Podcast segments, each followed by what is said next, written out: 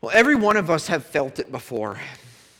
We've all felt that weight of guilt when it is very heavy. And we've all felt that, that shame that, that presses so hard. We profess Christ, but when we look at our lives, they look nothing like they should. We, we, we keep screwing up, uh, perhaps maybe for the 10th time today. Those old sin patterns that we thought were, were, were put to death when we trusted in Christ keep coming back. We can't seem to lick that anger that keeps coming out despite our, our best efforts. We want to restore those relationships that are broken, but for whatever reason, we keep bringing up old hurts and old sins, and it, and it just is like a scab opening and it makes things worse. We know that we shouldn't think or dwell on this or, or, or, that or, or that person as much as we do, but we, we can't stop. There are so many ways in which we feel the weight of guilt pressing down on us. And the Apostle Paul felt this too. Our passage this morning is, is set up by Paul at the end of chapter 7. In those verses, he describes the struggle that every Christian has he essentially asks in that chapter if I have been saved by grace, if my sins have been forgiven, and if I am a new person in Christ, then why do I still struggle? Why is the sin still part of my life? In fact, he, he writes this in, in verse 15, 18, and 19. He says, I don't understand my actions, for I do not do what I want but the very thing I hate. For I have the desire to do what is right, but not the ability to carry it out. For I do not do the good that I want, but the evil I do not want is what I keep doing. Have you ever felt that way? You want to please God. You want to live a good life. You, you want to be exemplary, but you find that there is still this, this inner struggle of, of sin that's so hard to fight against. And as hard as you fight, it seems like it is a losing battle. It seems like you're losing more battles than winning. And maybe you have felt like, or, or uh, you know, maybe you felt like giving up or thinking, man, you know, God is, He's got to be done with me. I have blown it for, for the last time. I mean, if he knows what I've truly done and how many times I keep falling into it again and again and yet have failed, there's no way that I can recover from this. Paul ends this lament with, uh, with this cry in verse 24 of chapter 7. He says, Wretched man that I am, who will deliver me from this body of death? In other words, he's saying, I'm incapable of solving this problem myself, and it's, it's only going to lead me further into the grave. What hope do I have? And now, in the, in, immediately in the next verse, he reminds himself of God's solution to all of this in verse 25 when he says, Thanks be to God through Jesus Christ our Lord.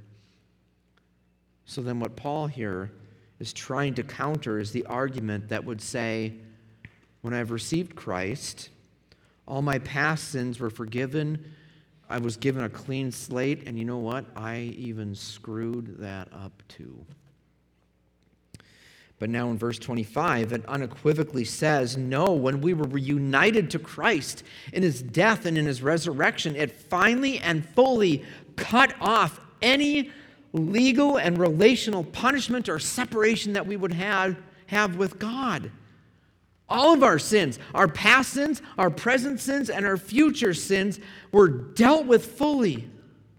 This was why he said back in chapter 5, verse 1, when he said that, therefore, since we have been justified by faith, we have peace with God through our Lord Jesus Christ. The word justified is in such a form. That means it was, it was a past action, namely, it was Christ's death on the cross and his resurrection, and it was applied to Christians through faith, and it has ongoing actions for the rest of eternity that secures our acquittal. And yes, we have that le- those leftover sins and those, those urges that, that keep creeping in, but sin, sin's power to condemn us and control us is, done. It's over, kaput. Say goodbye to it, it's gone. Now, in chapter 8, verse 1, Paul lays down perhaps the most important words that you will ever hear in your entire life. He says, There is therefore now no condemnation for those who are in Christ Jesus. Did you hear that? Let me explain it a little differently. If you are in Christ, if you've been united to him in his death and his resurrection through faith, you are eternally bound to him with no chance of anything in this world of breaking that bond with him. You are forgiven and freed. And the rest of the Christian life then is to work out those kinks that we're going to keep working out to grow and grow more like Jesus every day. In verse 2, Paul describes what the outcome of this justification is. It, it's what this acquittal means for us now. It says, For the law of the Spirit of life has set you free in Christ Jesus from the law of sin and death. So, Paul is saying here that there are two operative ways to live, there are two laws that are in effect the law of the Spirit, which is the way of, of the Holy Spirit and God's will and His way, which leads to life. And there's also the way of the law of sin and death, which is the way of the world. It is the way of the natural person. And that leads to nothing but death.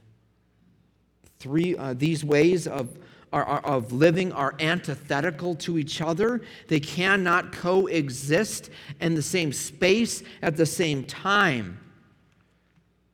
And what Paul gets at now in verses 3 through 11 is that in light of the fact that there's no condemnation for us who are in Christ Jesus, we need to figure out what it means to be on Jesus' team. And he says you're either in team death or you're in team or you're on team life. And Paul is so graciously sympathizing us, with us to the extent of, of helping us understand when we think that we've sinned one too many times, that we're, that we're too far gone, and that God is done with us. He turns it on his head and says, If you are in Christ Jesus, you can set your affairs in order. You can set your life on the way that it should be.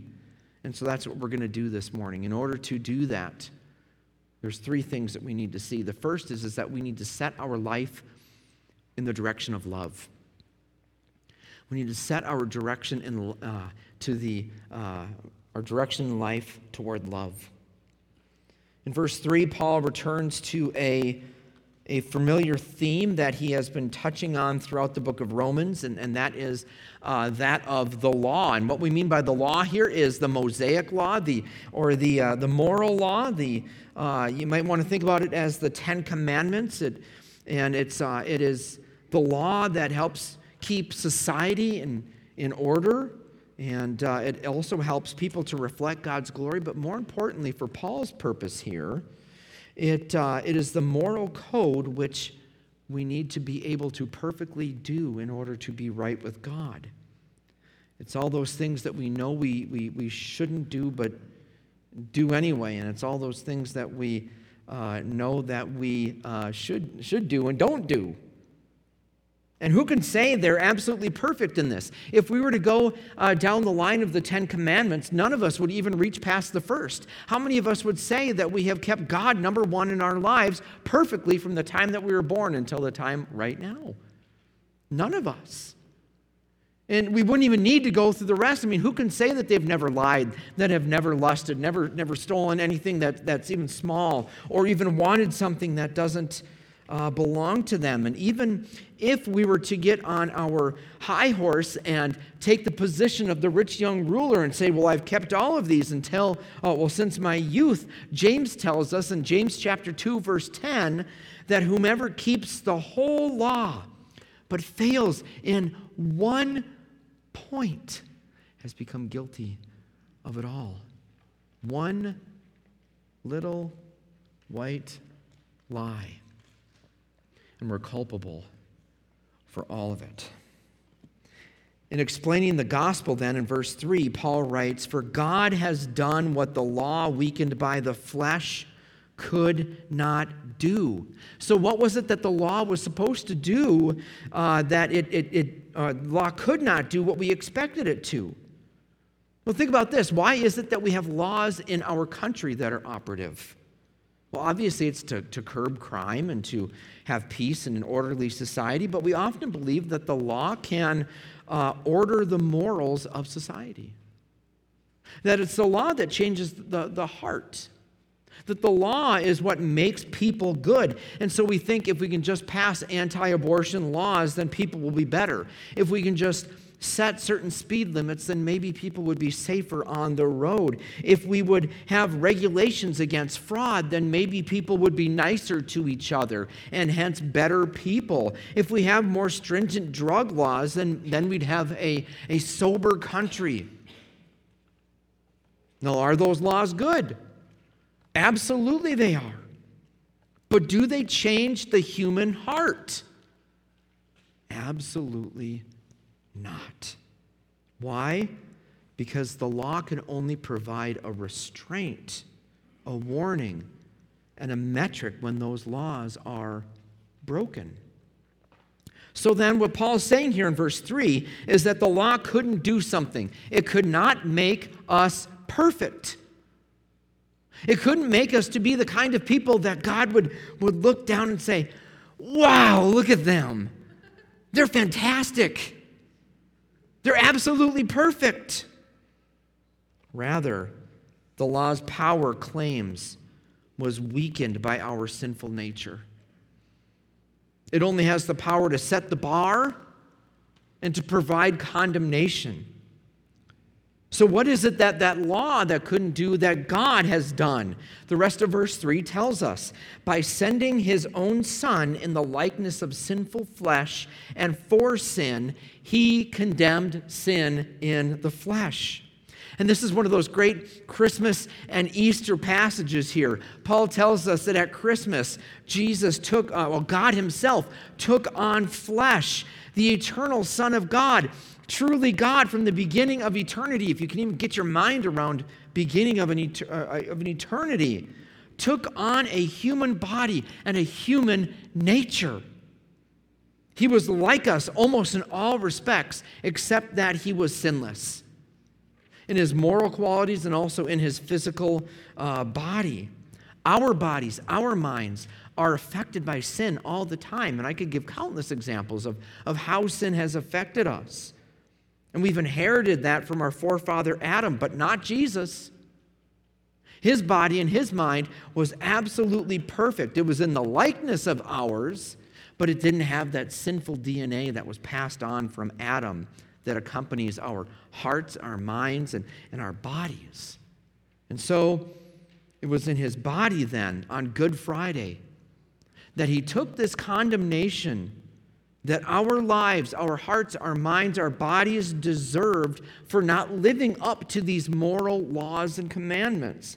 Think about this the sentence for everything that you have ever said, thought, and done that goes against God's perfect commands was laid on Christ. Thus, condemning our sin in his flesh. So, why would God do this? Verse 4 tells us it was in order that the righteous requirement of the law might be fulfilled in us who walk not according to the flesh, but according to the Spirit. Now, you might have already noticed a potential problem here in Paul's logic. How is it that Christ, in his sinless nature and his sinlessness, took care of the law's um, finger pointing in his flesh so that we might fulfill the righteous requirement of the law. I mean, didn't he take care of that? Didn't he say back in Matthew chapter 5 in the Sermon on the Mount when he said, Don't think that I've come to abolish the law or the prophets? I haven't come to abolish them, I've come to fulfill them. So, how in the world can Paul then say that it's fulfilled in us? And it's here that we have to understand the difference between what theologians call justification and sanctification. I know those are big words, but hear me out here. Justification is that legal declaration that says not guilty. You're acquitted. You can leave the courtroom a free individual. It's what uh, uh, Romans 5 1 says that we've been justified by faith. And it's that union that we have with Christ that when we have faith, that, that his work was attributed to us and we are justified.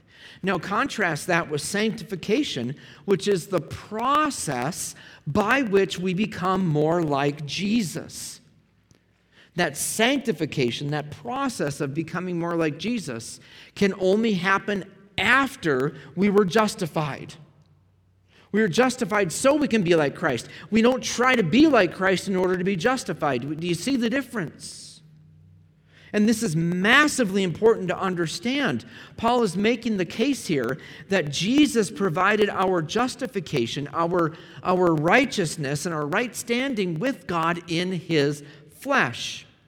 Now, then, as followers, when we work with the Spirit, we work with the Spirit in order to become more like Jesus. And because our justification is secure, we can live in the way that we are created to. And how were we created to live? Romans 13, in uh, verses 9 through 10, tells us. Romans 13, 9 through 10. For the commandments you shall not commit adultery, you shall not murder, you shall not steal, you shall not covet, or any other commandment are summed up in this word You shall love your neighbor as yourself. Love does no wrong to a neighbor. Therefore, love is the fulfilling of the law.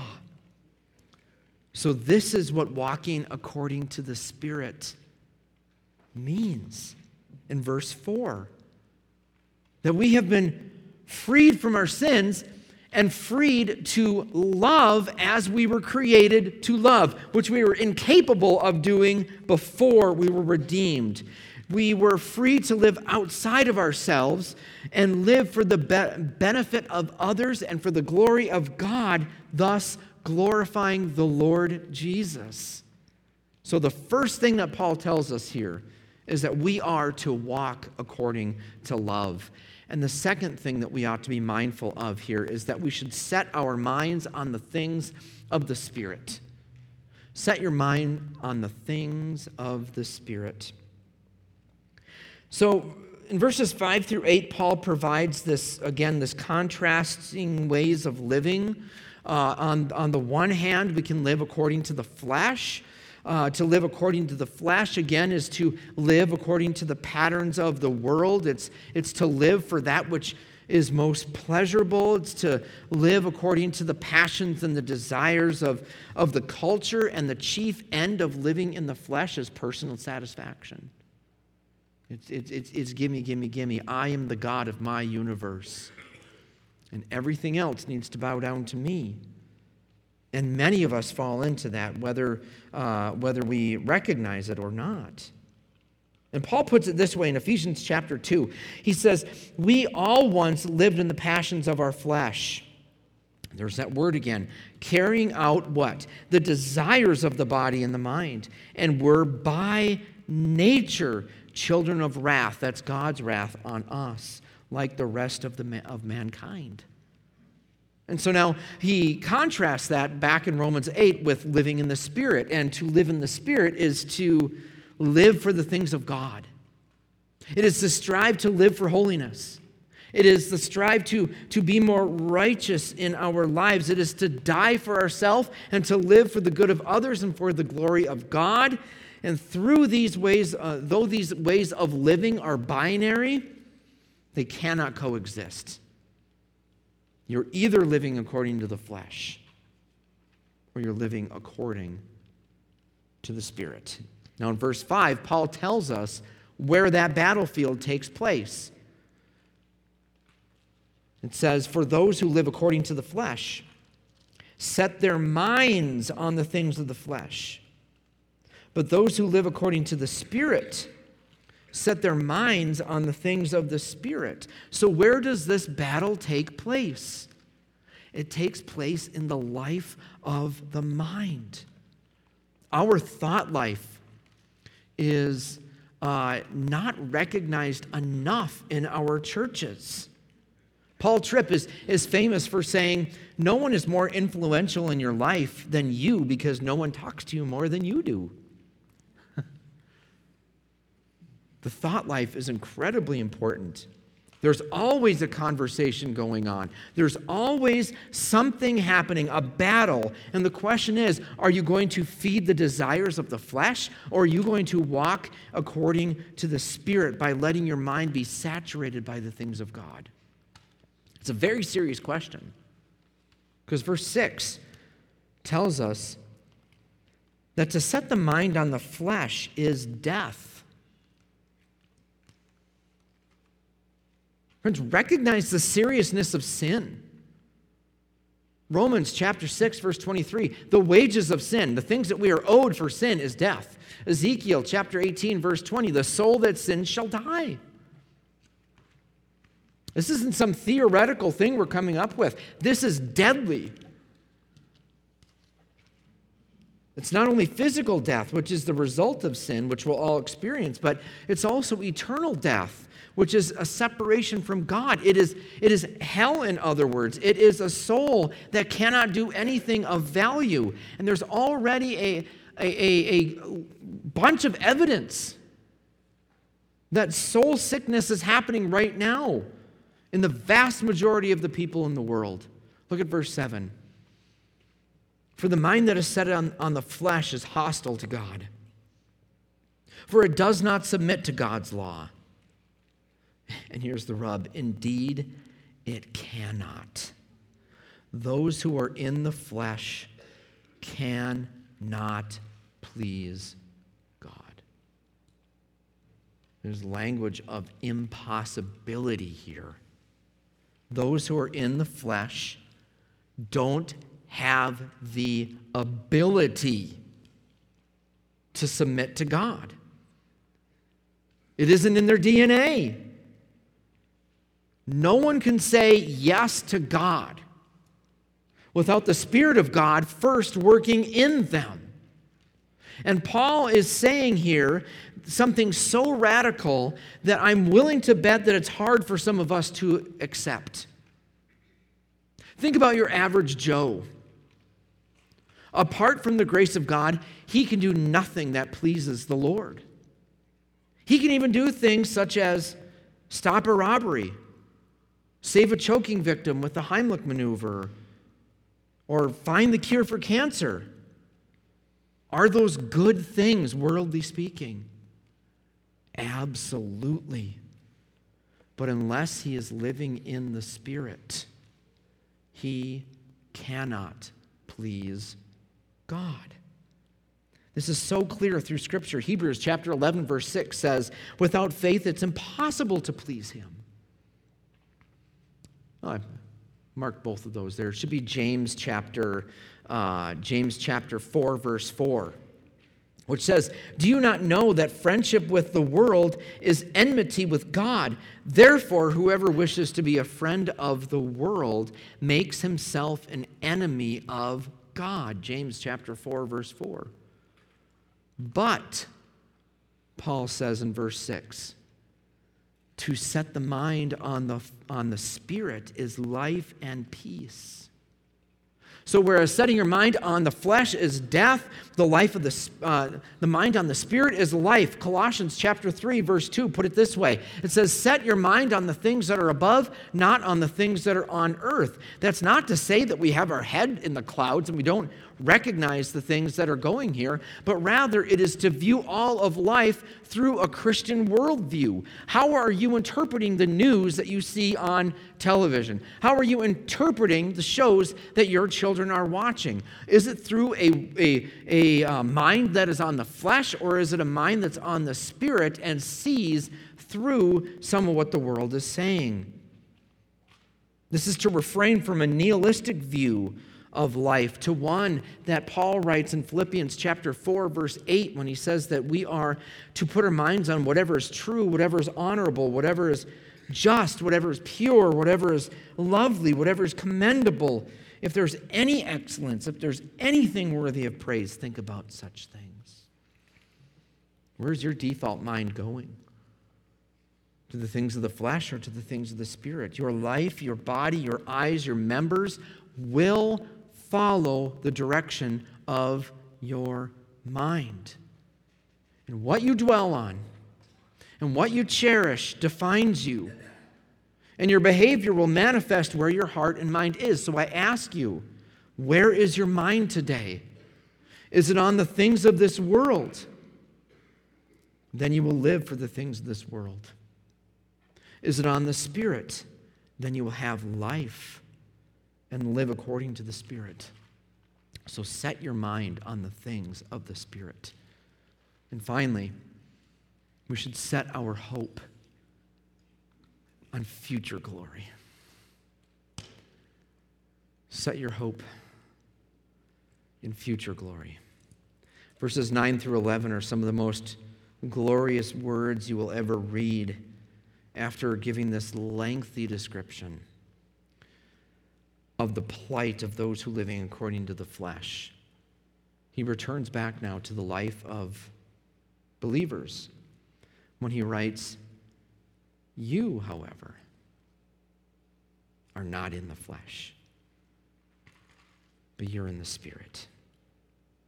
When you became a Christian, when you said yes to God,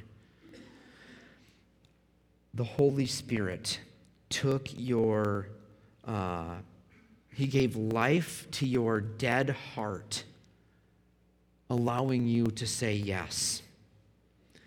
And you ceased to have union with your old self. That old self is gone, it's dead.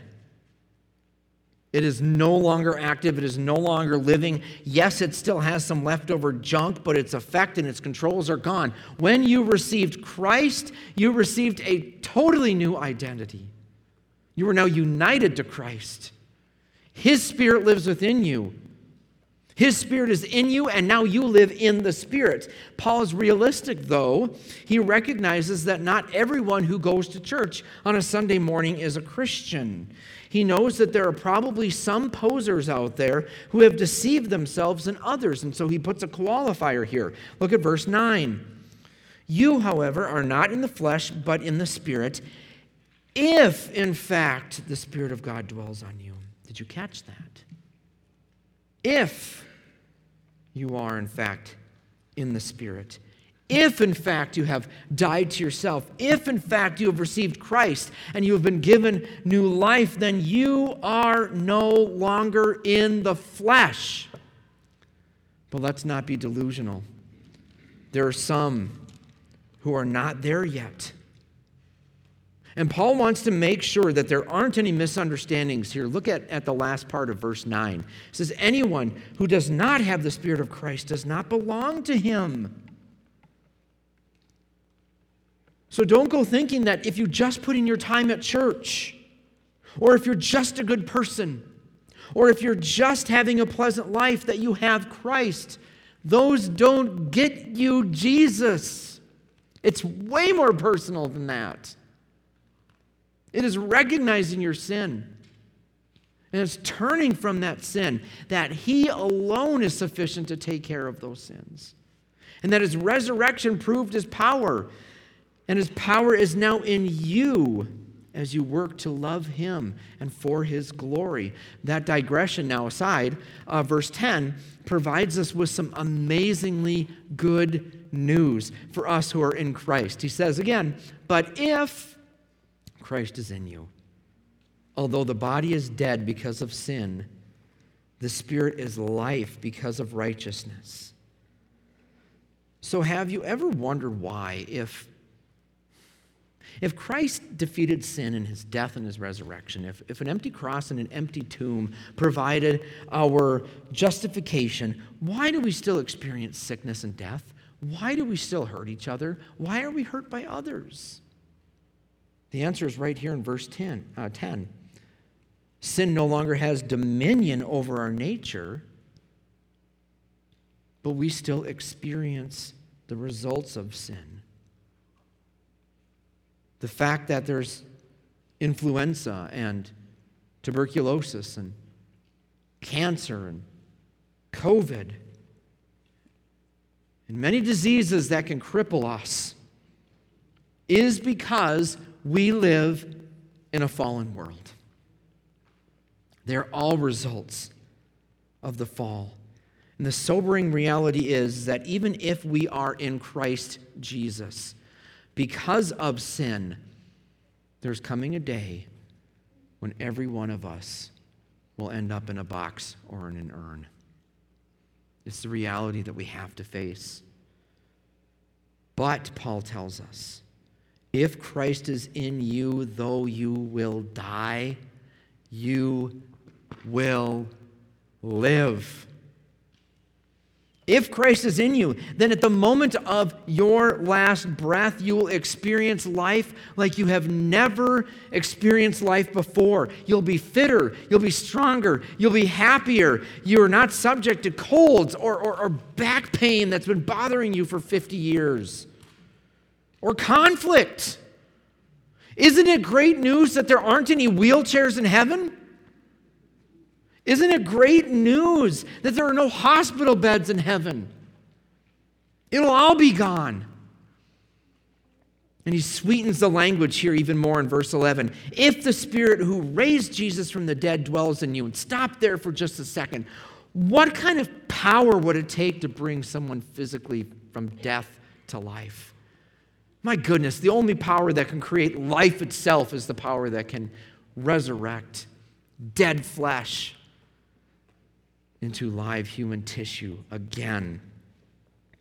And it's Paul is saying that the one who had the power to do that in Jesus is in you. He goes on here. If the Spirit who raised Jesus from the dead dwells in you, he who raised Christ Jesus from the dead will also give life to your mortal bodies through his Spirit who dwells in you. So, what does that mean? This life that we experience, where we have conflict and mental anguish and broken bones and, and, and illnesses and all sorts of violence and, and these, this brokenness in our, in our world, that this is not all there is. There's countless chapters waiting to be written. Your body may go into the ground much sooner than you would like it to but your spirit will soar into heaven and be with Christ. And even that is an interim. There's coming a day in which God will raise us up from the ground like a phoenix coming out of the ashes. And our souls and our bodies will be reunited together once again in glory, just as we were created to be. We will be body and soul united without the constraints of decay and sin. We will spend eternity never experiencing loss, never having a reason ever again to shed a tear, never having to put a band aid on again, never having to buy another casket or go into one ourselves. And what is the agent of this future resurrection hope? The one who raised Jesus from the dead says, will also give life to your mortal bodies through his Spirit who dwells in you. So we walk according to the Spirit and not according to the flesh because it is this same Spirit that will give life to our mortal bodies. Friends, I don't know where you're placing your hope. But I do know if that if you place it in anything or anyone besides the resurrected Jesus, then you have no ultimate hope. You have a band aid for a few years, if that. In Jesus, there is eternal hope. Hope is found only in Him. Only in Him can we expect that there is more to come. Only in Him can we find purpose for our pain. And only in Him can we find the joy of immortality then.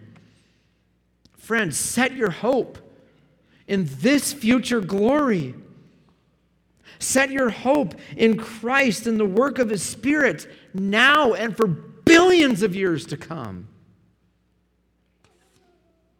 It's guaranteed for those who, are, who walk not according to the flesh, but according to the Spirit. Today, friends, you are presented with two ways of living. We can live according to the flesh, we can live according to the spirit of the age, gratifying those desires and, and living for those pleasures of life as much as we can. And that might be fun for a few years.